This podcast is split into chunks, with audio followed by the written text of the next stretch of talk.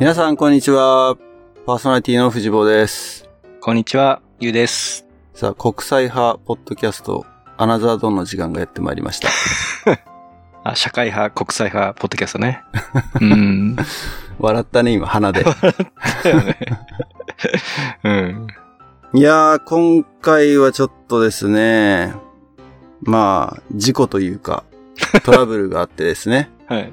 アナザードン、もう5年やってますけど、初めてですね。はい。撮り直し。取り直し、取り直し。はい。完全撮り直し。完全お蔵入り。うん。という、えっ、と、ハプニングが出たんですけど、えー、今日のゲストはですね、あの、前回も最後の方で話したけど、このアナザードーンが100回目に近づいているということで、スペシャルゲストじゃないけど、呼びましょうみたいな話をしてたとこに、あー、この方をと、この方を。うん。言うからの提案があった時、あ、この方を連れてきたかとは思いましたよ、本当に。 ねえい。だいぶハードル上げて。 うん。いや、もう個人的には本当に、まあ、社会派、国際派、で、さらにはね、カレッジ関連で言ったらもう、この人だろうと、ゲストはこの人だろう、という方を。そうだね。はい。 5年間なぜ呼ばなかったのかっていうのが逆 に。みたいなね。はい。うんということで、ゲストを紹介いたします。えー、すずめぐです。こんにちは。すずめぐです。こんにちはい久しぶりなはずだけど、久しぶりじゃないっていうね。 おととい収録して、1時間話してるから。すみません。はい。というわけで、えっ、と、すずめぐですけれども、僕らがカレッジメイト、1年生の時の4年生で、えっ、と、ヘッドをやってたんだね。はいっていうつながりなので、えっ、と、まあ、僕らの大先輩というか、ゆうはもっといろいろつながりがあるんだけれども、まあ、その話はちょっとおいおいするとして、 いきなりネタバラされるのかと思ってびっくりしちゃった。 そその話はおいおいするとして、まあ、まずは、えっ、と、すずめぐの方からですね、ちょっと自己紹介をしていただけたらなと思うんですけど、ラボ的な自己紹介から、まずは、はいえっ、と、お願いしていいですかね。 はい。えー、すずめぐです。えっ、と、旧姓は鈴木めぐみだったので、すずめぐなんですけども、今は、えー、杉友めぐみで、その、杉めぐですね。 えっと、鈴が杉になったのね。すぎめぐって呼んでる人いるの、うんすずめぐです。はい。あの、高校生まで、栃木で母がラボテューターをしていた鈴木パーティーにいて、えー大学から上京して東京支部の中井パーティーに所属していました。えーカレッジメイトは、えっ、と、多分11期生だったと思います。時期生。はいす。ごい。よく覚えてるね。うん、フジボーの、あの、が14期だから、数えたら11期だった。逆算。お客さん。ですね。あだ名、キキララだったんじゃない そう。キキララ。なんかキャンプの時にキキララっていうあだ名をつけた時がありますね。そうん。確かにね、キキララっぽいなって思ったんだ けど、俺もう一個あだ名あった気がするんだけう。ど。コアラ。ココアアララ、って言わそれう、てコアた。ラ。コアラでしょ俺もそっちしか知らない。動物占いかな、流行ってたのかな、その時。とにかくコアラって事務局の人にも言われてた。うん、コアライメージがあるな。こうやってこうね、鼻をこう、手でこうやって隠すともうね、もうコアラそっくりだね、言われる。ルックスがね。ルックスなんだ。ルックスが、うん、ルックスがね、そう。動物占いもコアラよ。なるほど。いや、なので、キキララが新鮮だったのよ、前回。ああ、そうだ前っ回と。たいうか前回って、なんか、 幻の前回。いあんまりそこを傷口に塩塗らない方が。やもう、今日はそこでいじろうかなと思って。いやいやいや。うん、キキララを知ってる人はあまり少ないかもしれないけど。 はい。じゃあ、何から話せば私の場合はもう、ラボ歴がすごく長、長いと思います。パーティー、ラボ屋だもんね。うん。そう。まず母が、私が妊娠中にラボテューターを始めたので、ほう。私を妊娠中にね。うんっていうので、もう多分、体内教育としてラボテープを聞いて育ってましたね。ほで、生まれてからもずっと、あのーもうラボテープがベビーシッターをしてくれてました。で、兄が二人いて、あのー多分小学生になる前の世代からラボを兄たちを始めてたんですけど、兄と比較しては私はすごい発音が良かったって、あの、母も言っていますので、多分、ね、その体内教育から、その、やっぱり幼少時にラボテープ聞いてたのも効果があったのかなって思うこともありますね。対響でクラシックを聴かせるっていうのはよく聞く話だけど ね。もうラボテープを聞くって。ラボテープを聴かせるそう。と、こうなりますって いう、うん発音が良くなる。いいサンプル。もしかしたら。まあでもね、そうだよね。でも、すでにあの、ラボテープって言ってる時代でもう世代が古いから、ね。え、そ う、そうなのラボテープって言わないのそうなんだよ。だってテープじゃないもん、今。そう、あテープないか CD っていらう。そう ?CD? いや、ラボライブラリーって、だから、言うよね。ああ、なるほど、そうなんだ。ライブラリーうです。ん。あ、そう。え、当時ラボライブラリーって言ってない言っやっぱラボテープだった言。てるかなでもラボテープって言ってた気がするのかラボテープだったな。ね。ね。じゃあ、ラボ機がね、巻き戻し、キュルキュルって、そう。キュルキュルキュルキュルそう。キュルキュルって巻き戻して何回も聞ける。うん。そう。それで育ったのか。あれにいっぱい落書き書いてるし、ラボライブのその、本にもいっぱい私の落書きが書いてある。うん。うん。え、その前に、あれだよね。お兄ちゃんが二人そう、二人。いて、それ知らなかったね。それ知らなかったね。年は年は、えっと、私の5つ上と6つ上なので、お。あ、結構離れてんだ。結構離れてます。そあ、じゃあお兄ちゃんは年子っう。年てこ後。とね。5つうん6つってこと。うんおうで、多分ね、その、やっぱり栃木の田舎の方に行くと、もうね、高校2年生でラボ終わりなんですね。卒業する。えっていうのは大学どういう生こと活動をしてる人いないから。その大学生活動自体がもう実う質んないんですよね。栃木まで行っちゃうと。で、北関東支部っていうのは、そう。でも栃木北関東支部はほら、埼玉中心でしょだから、やっぱあ栃木県から行くそうなのの辛いのね。1時間半とかかかっちゃうから、そこまでする人もいないから、で、そうするとみんなもう、栃木の、ね、多分宇都宮なんてもっと遠いから、多分高校2年生の終わりでもう、じゃあ卒業しますって言って卒業して、で、そのままなんと、それも知らなかった。うんそう。だから多分、ユウもフジボウもほら、ね、あの、首都圏の都会の方で育ってるじ ゃないだから大学生もいたし、多分高校生でたくさんいたと思うんだけど、まずね、その、そこまでいない、高校生も。高校生までやってる人も、あ高校生までそうん、少ない。高校、高活自体うーもん。少なくて、宇都宮に行くと、まあ、やってる人は結構いっぱいいたけど、私が住んでる栃木市周辺の方は、もう高校生もやってない人の方が多かった。うん。だかうらん兄たちは、そう、兄たちはもう大学行くときにも、栃木県じゃない、もう他の県外に行ってるからね。だから、そう考えると私の場合は大学生で東京に上京して、で、東京支部にまた入って、大学生活動もしてるので、かなり、なんか、すごい、あの、ポンターがゲストで来た時に話題に出た、飛んで埼玉が、え 彷彿させる、あれだけどね。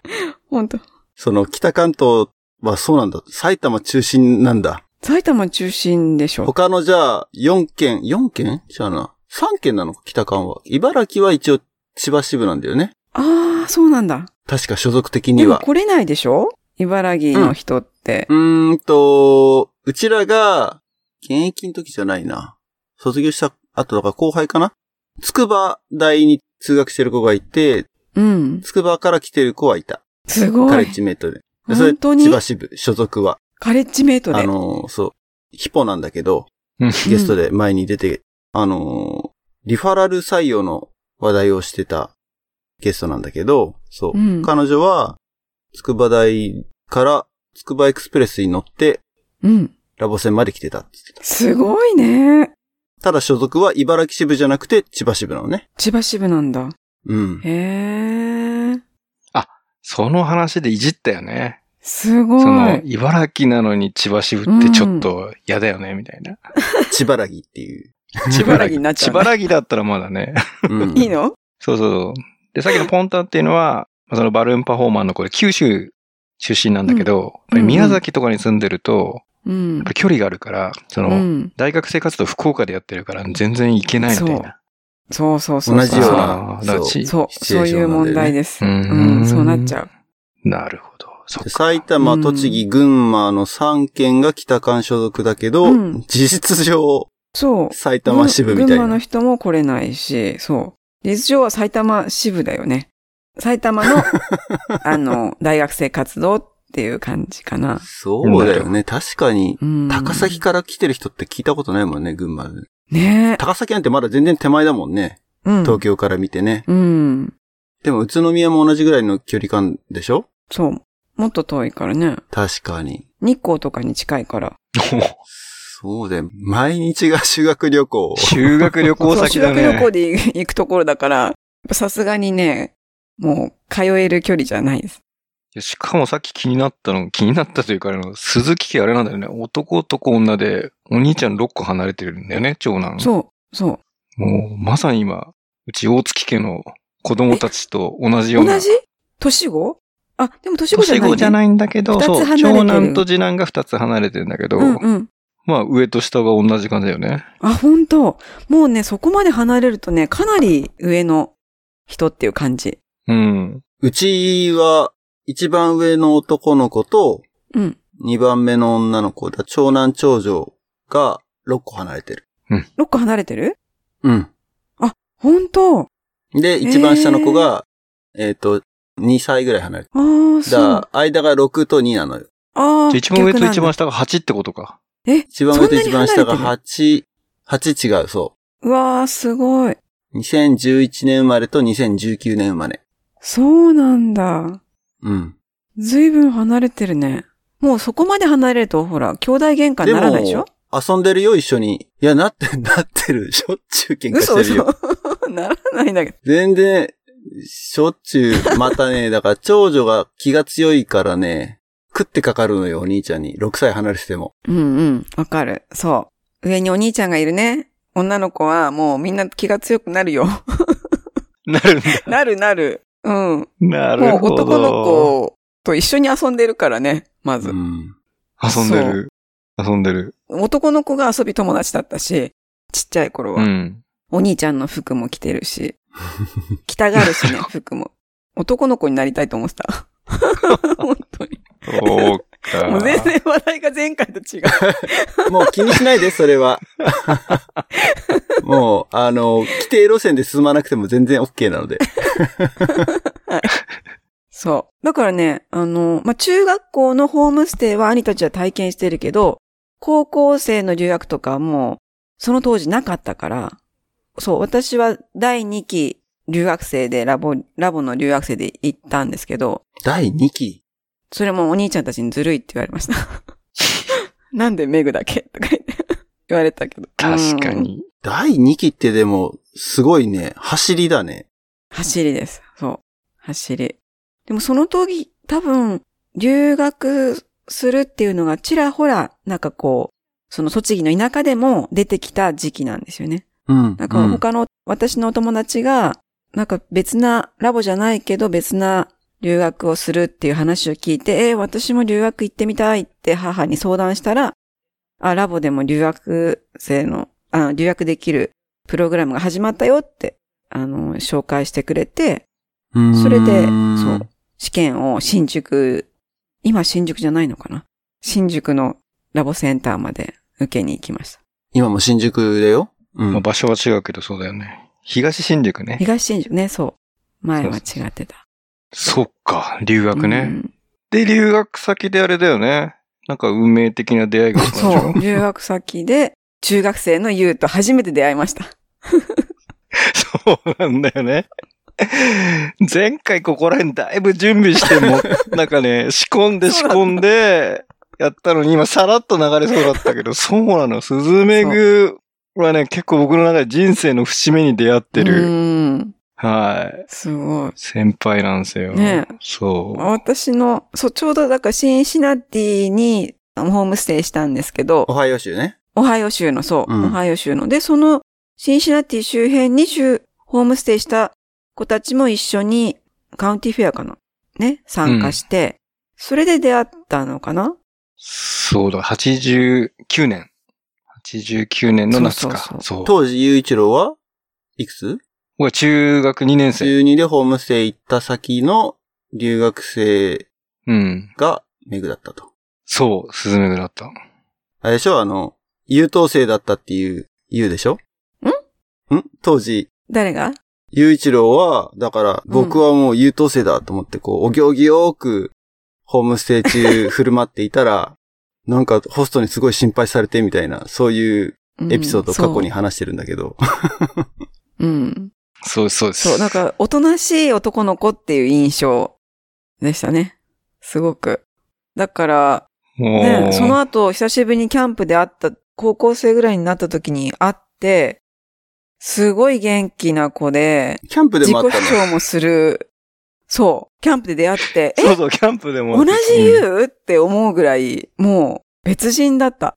でも、でもそれが大学生のそのカレッジメットに来た時に確か言ってたと思うんだけど、その中学生のホームステイした時に自分が、あの、やっぱり自己主張できなかったっていうことがすごく心に残っていて、だから自分が変わらなきゃって思えたって、すごくいい体験だったっていう話をしてたから、ね、それは本当にそう、でもそういう体験してる人結構多いんじゃないかなって思うう。んやっぱり。ね、中学生の時ってもうまず英語がまずわからないじゃないあの、習いたてで。私もほんと中1で行ったから全然わからなくて、なんかそれまで英語自分は得意な方、クラスの中では得意な方だったのに、全くわからないし、全くね、話せない。うん。だけど、 そのファミリーはまあ温かく迎えてくれるっていうので、ね、なんで話せないんだろうっていう、こう、そこで結構あがくよね。あがくっていうか、あがけないんだけど、ちょ っと、ね、なんか自分の中でもっと頑張らなきゃって思える経験になるんだよね。多分。そう。すごい。もう、スズミグが俺の話を全部してくれたっ ていう。藤坊とスズミグが全部俺の話をしてくれて、俺がうなずいてる回っていう。不思議な 今。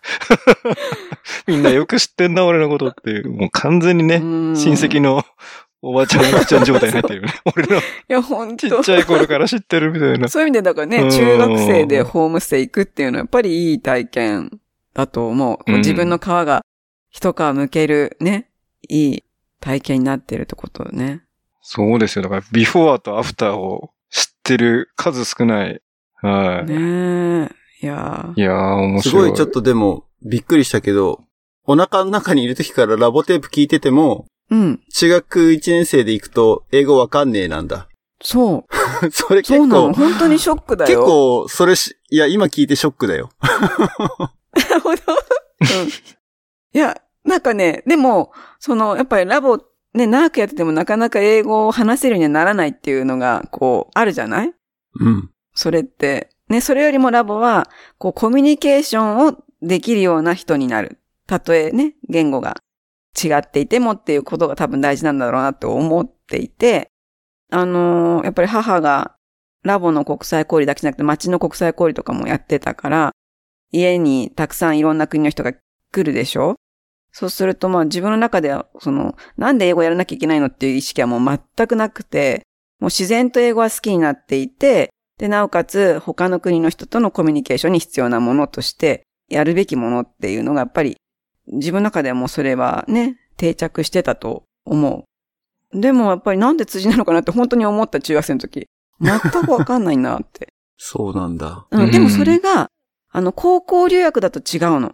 うん。高校留学だと、やっぱり中学校で3年間英語勉強しているし、で、ラボも続けてたから、高校、私は高校2年生で、えっ、と、留学したんですけど、2年生で行く頃にやっぱりもう文法はある程度頭の中に入ってたし、あとはもう一生懸命言われたことを頭の中でこう通訳してるっていうのが最初ずっと続くんだよね。うん。うん。最初の、うん。だから最初の1ヶ月は、もうホストファミリー、1ヶ月ぐらいホームステイしたところにはもうホストファミリーの言うことは、もう大体わかるようになってて、あ、もうこれ大丈夫だなって思、思えたぐらいなの。あ、結構理解できるし、少し話ができるようになってきた。でも頭の中ではもうずっと通訳してるのね。うん。それがまた2ヶ月目になると学校が始まって、そうすると学校の先生もいろいろアクセントもきついし、またわかんないみたいになって、その先生の英語の授業はもう一切わからなくなるし、クラスメートのこの言ってる内容も全然わかんないっていうのがまた続いて、3ヶ月ぐらいするとやっとみんなの言ってることがもうわかるようになってくる。うん。 で、半年経つと、あの、夢を英語で見るようになるの。ああ。そう。夢をもう、夢の中でも英語話してて、でもう頭の中で、こう、今までは英語から日本語、日本から英語って訳してたのを、もうね、訳さなくても英語がすんなり出てくるようになるの。うん。半年経つと。パーッとこう、英語がもう口から出てくる。で、そこからもう、なんていうの、かなり苦労しなくなってくるっていうか、普通に話せるようになって、一年経って、あの、他のリラクセットみんなで集まって帰るんだけど、その時にはもうみんな、英語の方が楽だよねっていう、お互い、英語で喋る方が楽だから、久しぶりに会ってももうずっと英語で話してるの。ってっていう状態になってた。みんななってた。留学すげえだな。かやっぱそこの差はでかいね。そうしてるしてないっていう留のは学ね。すごい。ら、うん。うん。すごい、こんなにみんな話せるようになるんだなって思った。もう全員だもんね。あの、確かにこう、発音の差はあったよ。うん。そう。ん。やっぱり発音がすごく綺麗になってる子もいれば、どうしても日本人なまりの英語がなってる子もいた。うん。半々ぐらいかな。それはね、あ、もうここで、これはなんで乗り越えられないところなのかなって、もうそれは個人差なんだなって思ったけど、だから高校生だと、やっぱりその発音は治らない時期なのかもね、もう。うん。うんいくらあの、流暢に喋れるようになったとしても。まあでもそこはそんなにね、重要じゃないって、コミュニケーションする上では重要じゃないからね。全く重要じゃない。うん。それはそう思う。じゃあやっぱりその、どっぷり英語漬けの生活が1年間続くってのは、うんかなり大きいってことだね。そう。やっぱり家に帰っても英語でしょ、うん。で、もう一日ほら5、6時間ずっと英語で授業を受けるわけじゃない、うん。もう数学なり理科なり、で、他にもまあいろんなね、あの、演劇とかも受けてたりして、したけど、全部英語で授業を受けて、で、それぞれ本読まなきゃいけないから、毎日勉強するでしょもうここの授業とか、1日20ページ、はい、ここまでねって簡単に言われるけども、20ページ最初すごい辛かった。もう必死で辞書引いて読むのをずっと続けてたから、やっぱりこう、学校に入って、なんかこう、ちゃんとね、読み書きも同時に進めて、毎日5、6時間ずーっとやり続ければ、そうなるってことなのかなと思ってる。うん。ね、よくや、ほら、ワーホリでね、行くとあんまり英語つ身につかないっていうのは、やっぱりそういうことなのかなと思って。その、普通にね、誰かと対話する日常か、あの、会話とかはできるけど、もう少し、あの、詳しい、まあ、深い話しようとすると、もっとやっぱりいろんな、あの、ボキャブラリーをふら増やさなきゃいけないし、文法的にもそうだし、いろんな分野の言葉を知らないと、話せないってことなのかなと思って。うん。俺はワーホリじゃないけど、駐在員だったけど、同じようなもんだもん。そうなんうだね。ん。あの、もう、渡米して10年経つんだけど、うん。最初の5年は日系企業の駐在員としていたので、うんやっぱり。喋れるようになんなかったよね。その、留学生みたいに1年ぐらいいれば喋れるようになるかななんて行く前は思ってたけど、うん。うん、今から考えると全然、あの、英語力の差はほぼ、ほぼほぼなかった気がする。まあ、なくはないんだろうけれど。へえ。うん。そうなんだ。で、今の会社入って、アメリカの会社入って、と、えっ、と、駐在時代ではやっぱ英語力が違うっていうのは実感としてあるけどね。うん、その、うん頭の中で通訳しなくていい状態になったのは、だから、アメリカの会社入ってから。あ、じゃあ5年、5年経ってる。だから、その最初の5年だから、ほぼほぼ、英語力は横ばいだったと思うん。あ、そう。うんう。で、多分、アメリカの会社に入って仕事がもうすべて100%英語になって、伸伸びたけ、ど、でもそれも最初の1年だけかな、多分、うん。劇的に変化したなって感じるのは。うんううんうんん。その後は、もう、あんま変わってない気がするし、その英語の勉強をし、別にその特別何かしてるわけじゃないので、やっぱり仕事で支障がないレベルまで来たらそれ以上押し上げようっていう努力をしなくなるっていう、うん省エネになるっていうところはある。うん。本当。でも、うちものとこだと、あれだよね。息子の英語がすごいああ、そうね堪。能じゃん。それはね、 だから一番、 あの、日系、まあ一世だよね。移民としては。自分たちが。うんで、子供たちが日系二世になるんだけど、日系一世の親は、子供に英語を直されるっていう精神的苦痛がそうなんだ。 あるんですよそっか。辛いね。教えて教くれるえんだ。てくれるっていうよりもなんか、うん、ダディの英語違うよ、それっていうふうに言われたりとか、し発音直されたりとかすると、ええなるほそっど。か、息子さんは今、えっ、と、8歳今ね、9歳。 ?9 歳うんか。小学校。だからもう生まれてからずっとそそう生まれてからずっと、彼は。なんだ。だから完全にネイティブだけど、家の中は日本語で話してるから、うんうんうんうん。うん。ええただでも親が喋ってる英語をちっちゃい時からも聞いてるから、ちゃんとその辺はまあ、なんつうの、分別っていうか分かってるし、あの、うーん。あんまりひどく突っ込むと親も凹むっていうのも分かってるから、うん。言わなくしてるんだと思そう。う。うん。そうなんだ。だから心の中では違う。首をかしげてるところは、ああるかもしれないけど、うん。あの、彼の優しさで言わないでいてくれて る。多分。英語下手くそだな、つって。 しょうがねえな、つって、うちの親そうだ父よみたいな。いやう、うちも言われてるよ。私も言われてる。え、子供にうん。え子供たちに、あのーほら、私は、夫のジョージはもう帰国子女だから、うん。もう生まれたてから、えー、中、あ、小6か。小6までアメリカで、サンフランシスコで生まれ育ってるのね。サンフランシスコなんだ。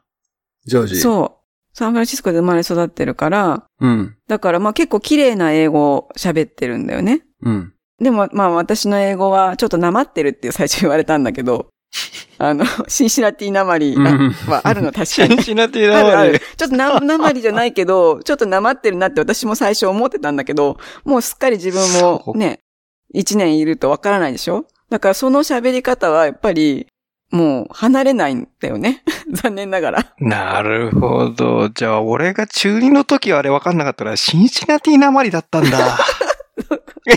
うん。でも、そんなそこじゃにないそう南部とかよりうはん、。そんなにひどくないはずなんだよ。だけど、うん、もうジョージからは、ちょっとめぐみなまなまってるよねって言われるし、で、今度、あの、うんむジョージの仕事で、あの、イギリスにね、半年間滞在したことがあったの。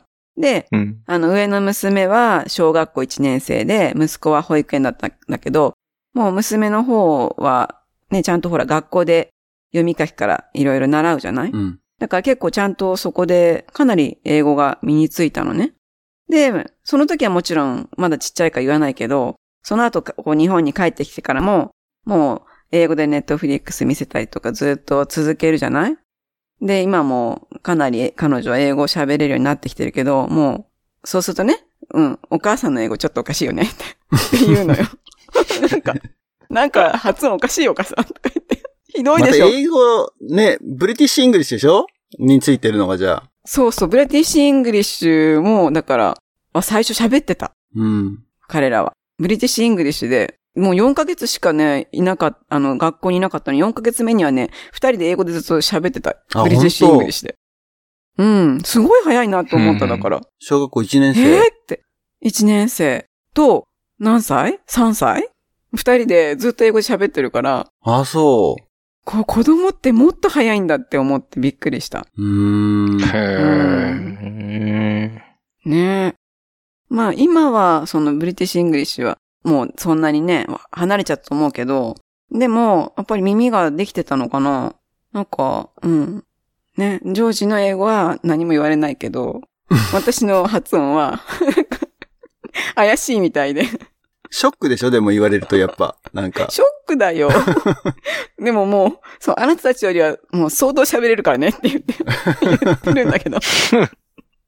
今はね、 今は。うんそう。ん今はまだ、ほら、ずっとその後、日本にいるから、まだ、うん、まだ喋れるのは私の方がいいかなって思ってるけど、まあ、そのうち抜かれるのは時間の問題だよね。抜かれる、うん、まあ、ぬ抜いてほしいうね。ん。本当に。そう、抜いてほしいです。もう話題はどんどん 子育ての方に進んじゃってるな、そっち行っちゃ うそっち突入するカレッジの話が戻ろうか。あ全然してないね。彼氏時を戻そ戻った方が。うん。 う。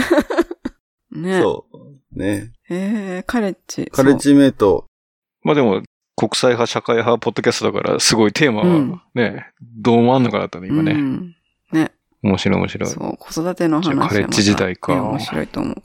うん。で、留学から帰ってきて、大学生になって、上京して、うん。で、支部は東京支部なんだよ東ね。京支部。そう。東京支部に行って、で、確か、高3の冬のキャンプ、春のキャンプかなの帰りの電車で、カレッジメイトだった東京支部の中村健吉くんっていう、私が入った時はもう4年、3年生だったかな大学。うんうん、その彼が、カレッジメイトっていう活動面白いよって誘ってくれて、で、見学に行ってあ面白そうと思って入ったんだよね。存じ上げないですね。健吉君が。あ、本うん当あれ、つよしくんとかの、つよしくんは私、かわさなってないんだよ。つよしくんはもっと上だから。あ、そう進んでないんだ。もっと上か。うん。つよしくんの下の世代が、えっと、くーちゃんとか、クッキーとか、うん。あかねのお姉ちゃんとかあ、お姉ちゃんあ、かおりちゃんは私の一つ上。あ、上うん。私の一つ上。そっか。そう。大ちゃんと同じ。あ、大ちゃんと一緒か。うん大ちゃんと同じだ。うん二人。の会議のあれも結構、けんけんがくがく。あ。お、けんけんがくがく面話。白い、面白かったんだけどね。うちらがだから、いね、冒頭で言ったけど、1年生の時の4年生でヘッドだったのがメグだったけど、うん。もう、なんだろうね。会議で発言するのがすごい緊張したって記憶がある、1年生の時。うん。そう。なんか、そうだと思圧う。倒されてたし、そういう、うん。発言するときに背中汗びっちょりみたいな。 そうそうそう。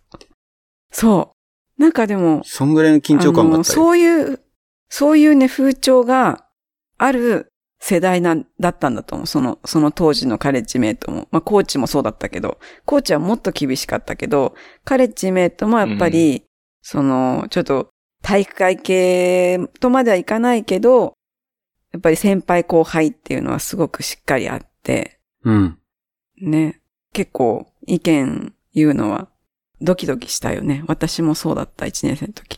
だから多分ね、僕らの、僕らよりも下の世代のカレッジメイトからすると、あのー全く想像がつかない世界だと思あ、そうなんだ。うんあ、。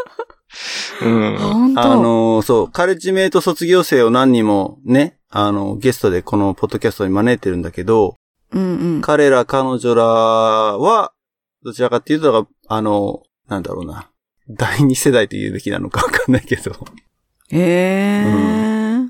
うちらが現役の時に、あれ何年生だろうな。三、俺が3年生優が4年生うん。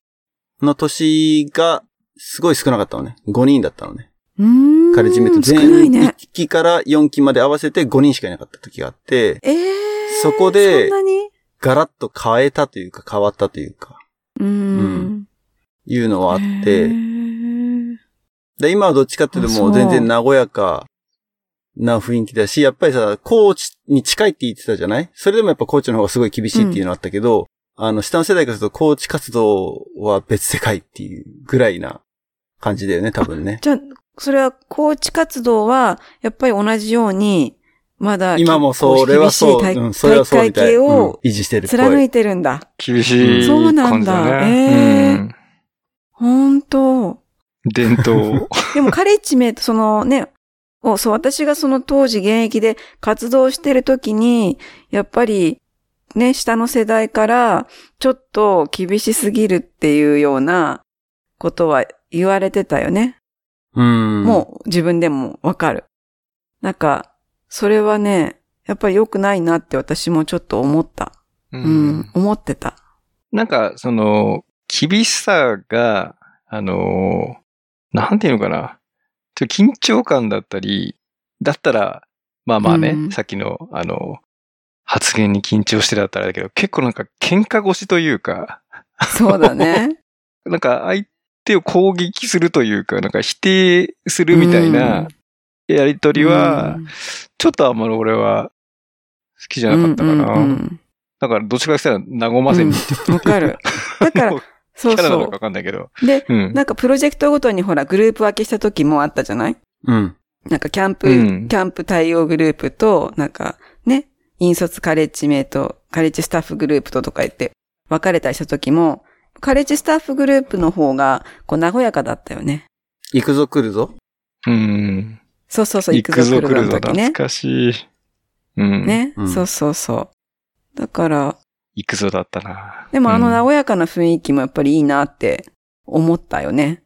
ただ、なんかそれまでの自分の上の世代からの流れを、まだ、なんか私はいいと思ってたから、なんか変えたくなかったっていうのもあったと思うし、まあでも、もうぶっちゃけ真剣だったなっていうか、 ひたすら真剣にやってたから、結局それが、ね、どう、こう、一生懸命過ぎちゃったっていうのはあったのかもしれない。うん。うん。ただ当時はあれだよね、その、事務局で大家さんがいらっしゃって、う結構いろんな、なんていうかな、アカデミックなうんうんうん情報っていうのかな。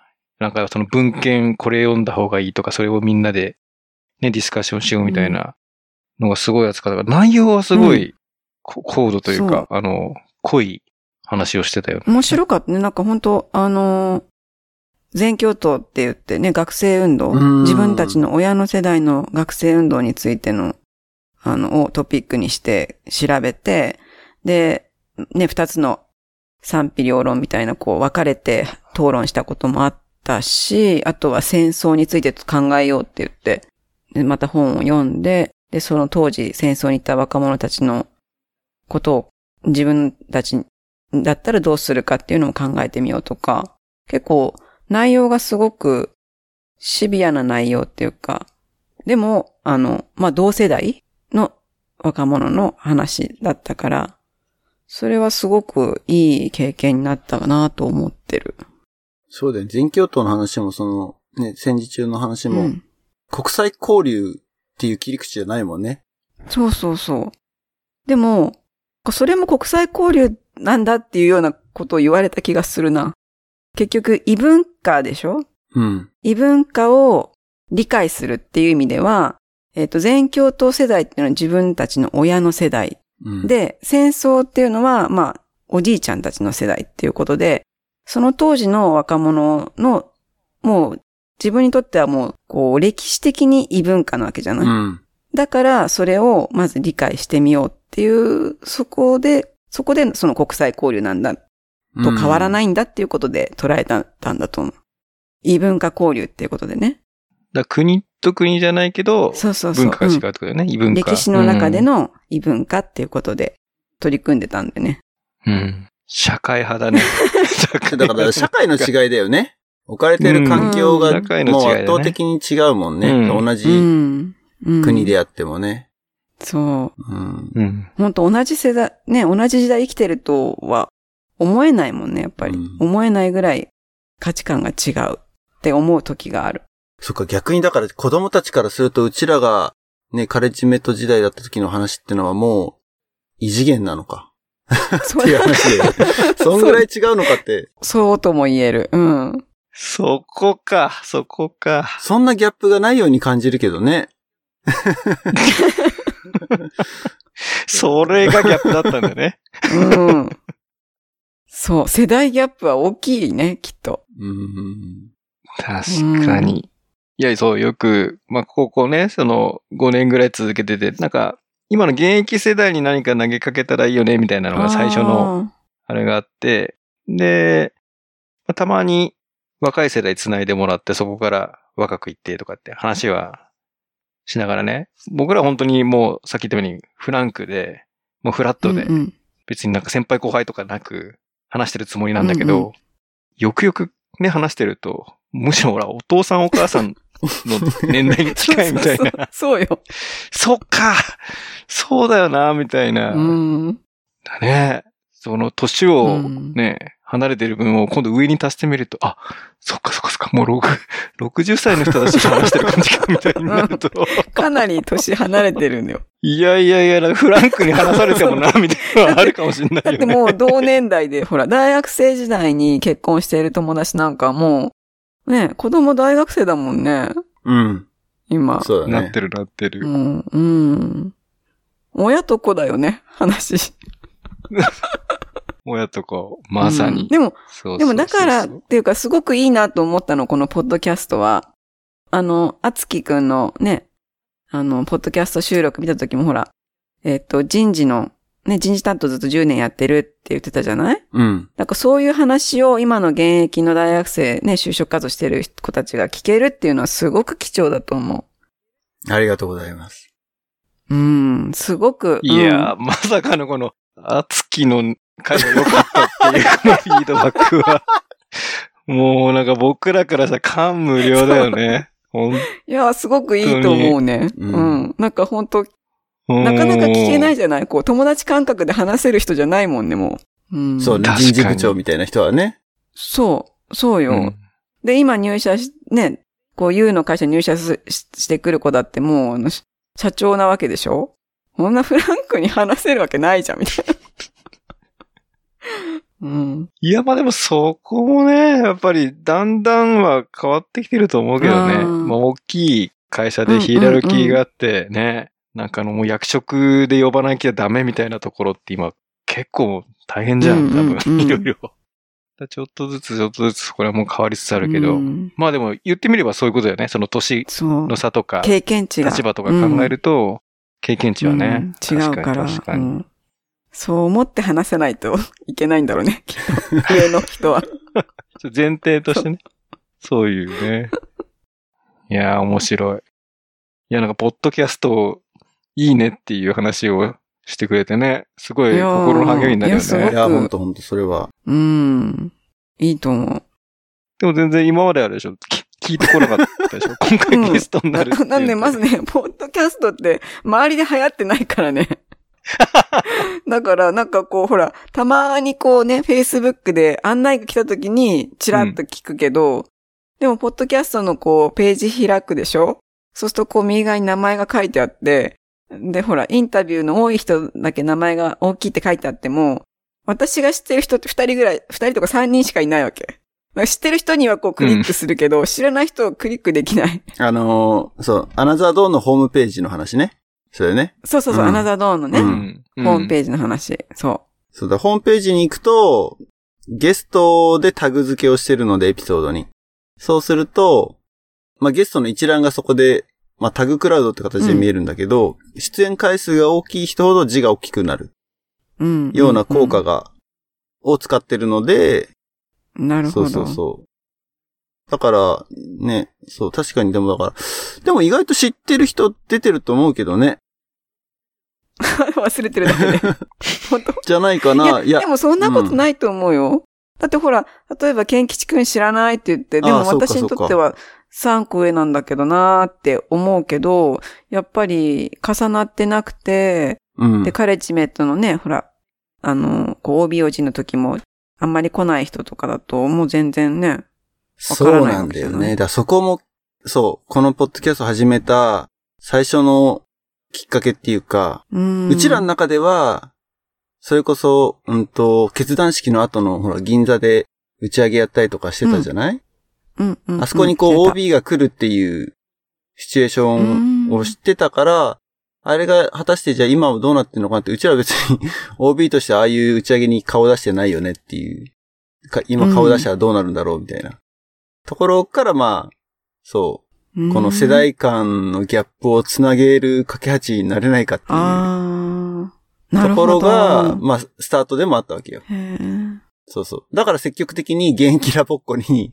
リーチしようと、うん若い世代にリーチしようとしてたってあいーう嫌いはあったで、リーチできてるのリーチ、うん、できたりできなかったり。いや、結構できたよ。あの今年は今ね年。あは本当ー、今年はっていうか。すごい。うん。そうなんだ。ちょうど4年生で卒業うんをこの間の3月にしたうん。タイミングで、その、6、7人集まうるん会ができたりとかしたのえで、え一応繋がった現役と、あー、面白いね、それ。ただやっぱり恐縮してたよね。そうだよね。いや、なんか、そう、確かに。いや、なんで恐縮するんだろうと思って。恐縮しちゃうよ、やっぱり。冷静になってみればね、確かにこんなし白髪 のミドルシニアが。そうよ。入社したら絶対部長とかに座ってたりする人かもしれないっ てことを考えたらもう、もうね、すごい上だよね。う課長でもないんだよ、だそうっだてよ。ね。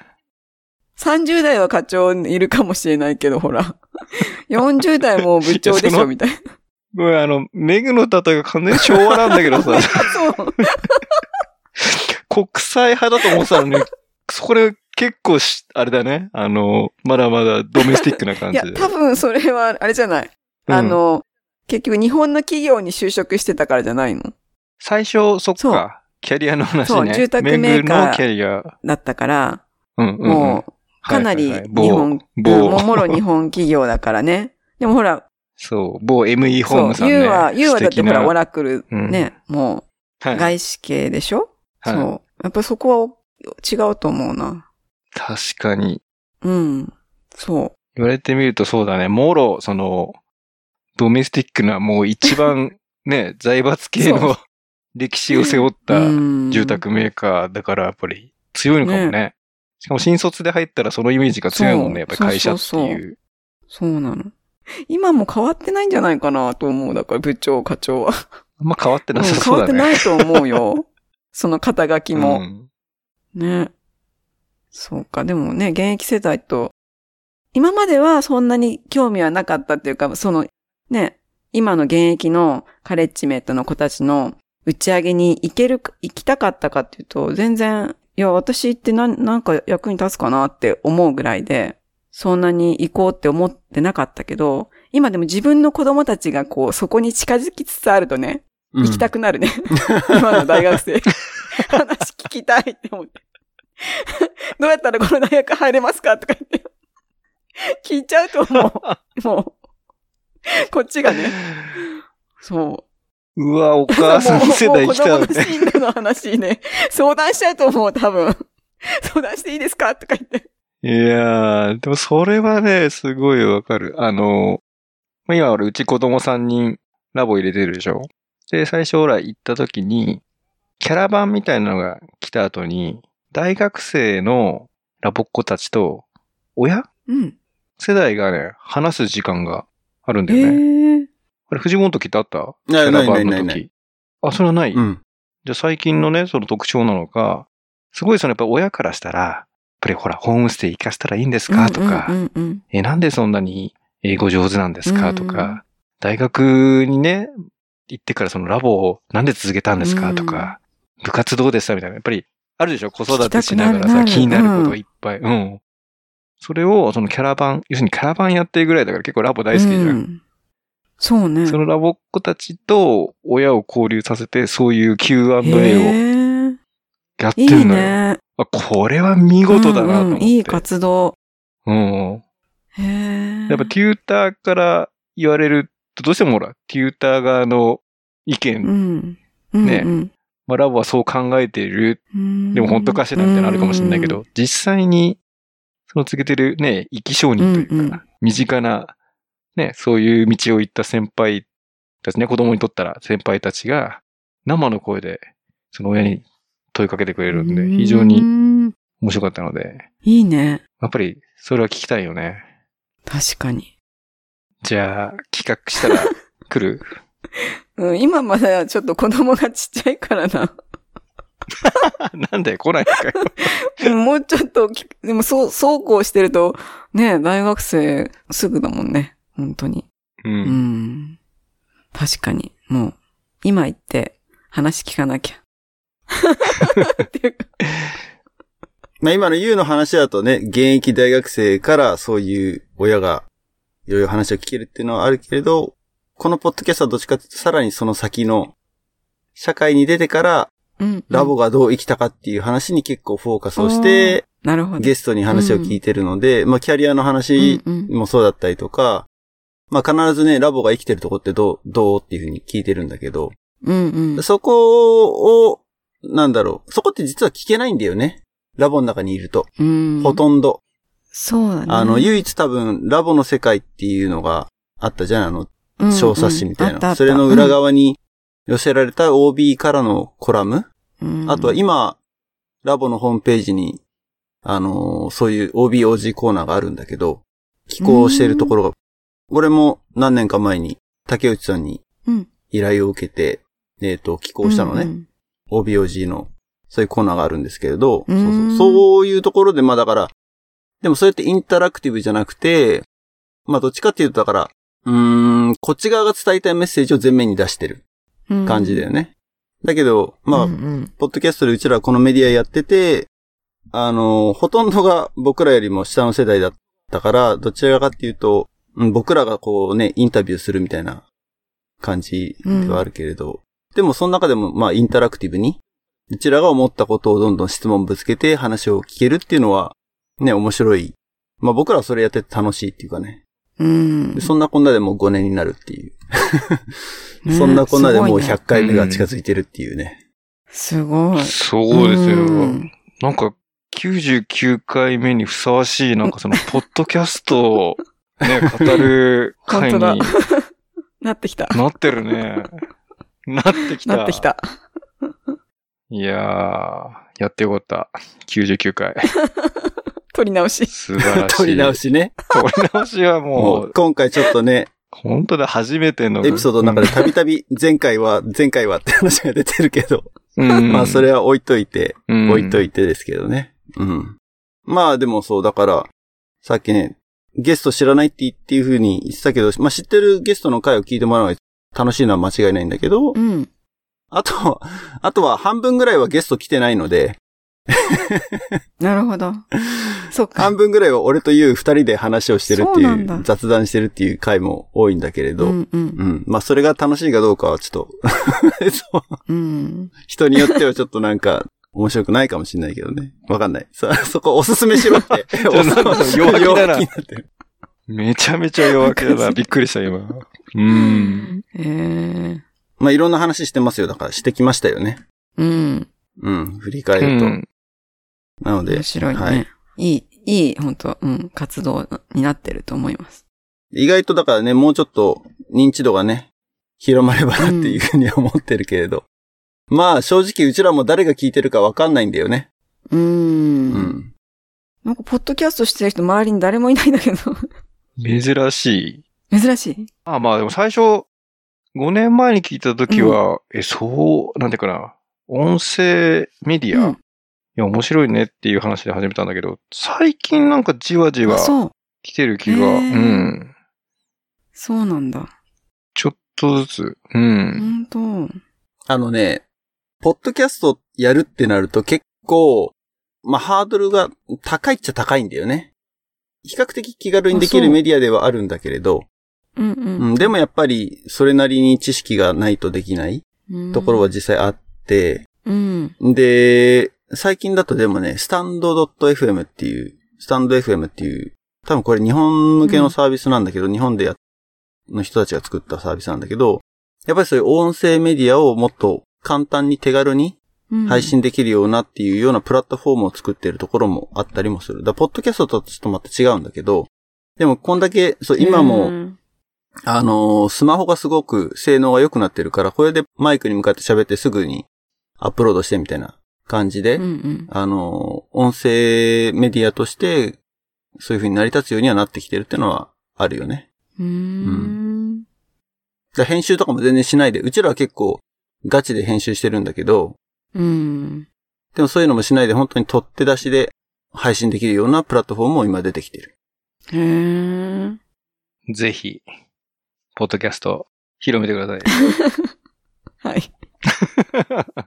携帯だと、ポッドキャストのアプリを入れるっていうことなのかな iPhone だとデフォルトでもう入ってる。もう買った時に入ってる。あ、そうなのうん。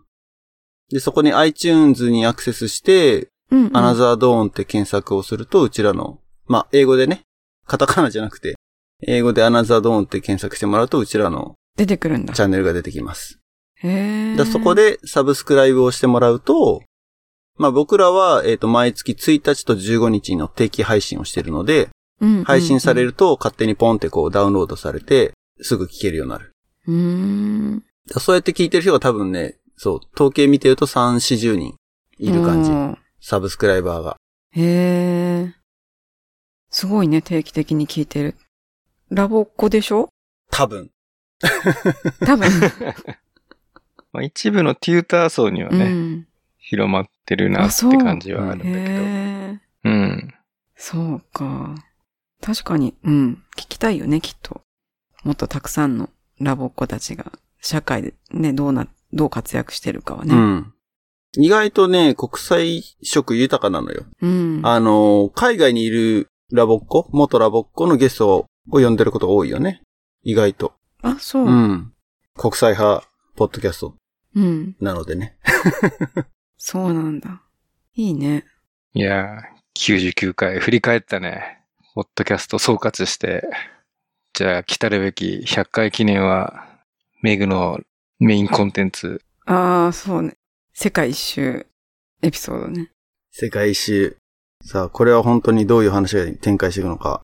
全く、僕らも断片的にも聞いてないもんね。うん。うん。そう。そうだね。そうかもね。じゃあ、詳細はま、ちょっと、えっ、と、時間もあれなので、次回もぜひ、すずめぐにゲストに来ていただいて、その、世界旅行の話をお伺いしたいと思います。えー、アナザードーンポッドキャストでは、サポータープログラムというのを、キャンプファイヤーコミュニティというところで用意しております。えー、毎月500円という投げ銭プログラムで、えー、僕らが、まあ、収録する前、収録した後に撮ってるビフォーショー、アフターショーといったサポーター限定のエピソードなんかを配信しています。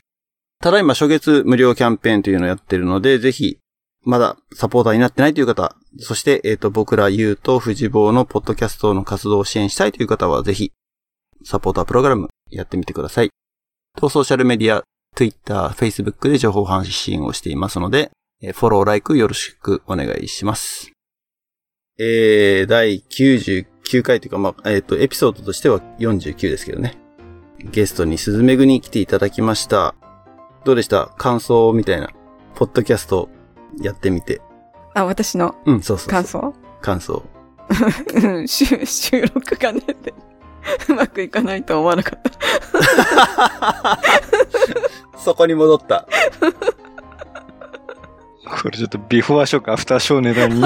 まあまあまあ まあね。あのー撮り直しをしても必ず同じ話題になるとは限らないっていうのがまた面白いところではあるので。というわけで、リスナーの皆さんの次回お楽しみに。さよなら。バイバイ。 バイバイ。